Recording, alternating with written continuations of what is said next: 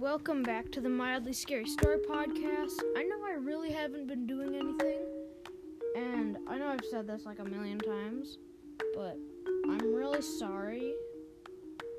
I kind of can't get around to it because I'm lazy. Um, but I do have a story for you. This one I'm just making up on the spot, so might not be the best, but here it goes. Was lost in the woods. Four hours earlier, she had snuck out of the house to go to her tree house in the woods because her parents had had a big fight about over who got the car.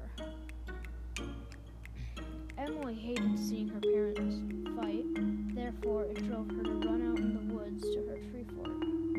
Now, this tree fort wasn't an easy tree fort to see, but she had gone there so many times that she knew how to get there. So, she went into the woods, and when she looked up and she peeked up, she heard some noise in her treehouse. She peeked up into it. She saw a hunter with a gun.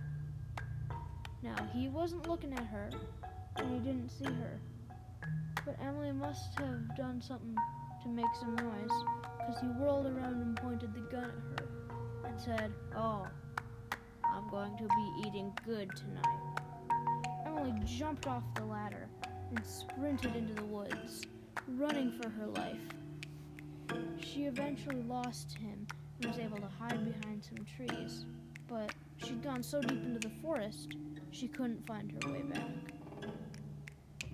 She started calling she thought about calling out for help, but she decided not to because the hunter might hear her. So she decided just to camp out under a tree. Um, sorry. Uh, she did have a watch though, so she was looking at her watch, and it was about 12 o'clock in the evening, and she heard a blood curdling howl that made her blood just go cold.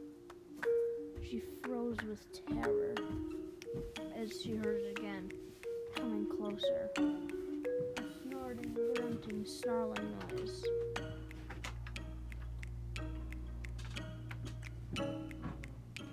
Sorry, I'm out on the deck right now, so the audio quality might not be the best.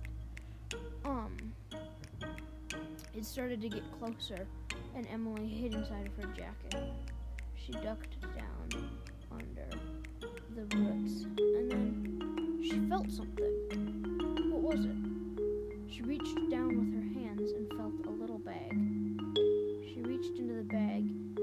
felt the shape of a gun.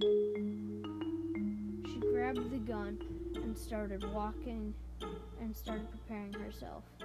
Just to make sure it was real, she unloaded it, checked the bullets, and it was real. She got ready as the huffing puffing came closer. Emily jumped out and blindly shot five shots. She heard a whining, yelping, screeching as something hit the ground hard. Emily turned on her flashlight that she had brought with her. She saw uh, it was none other than a werewolf. The sight of the werewolf's face made Emily freeze with terror. She heard more howls and snarls coming from the darkness, pairs of eyes drawn towards the light. Well, no one ever heard from Emily again. Thank you for listening to Mildly Scary Stories. Uh, check out my YouTube channel. I also am not posting really anything on that, but still check it out. Uh, have a great day.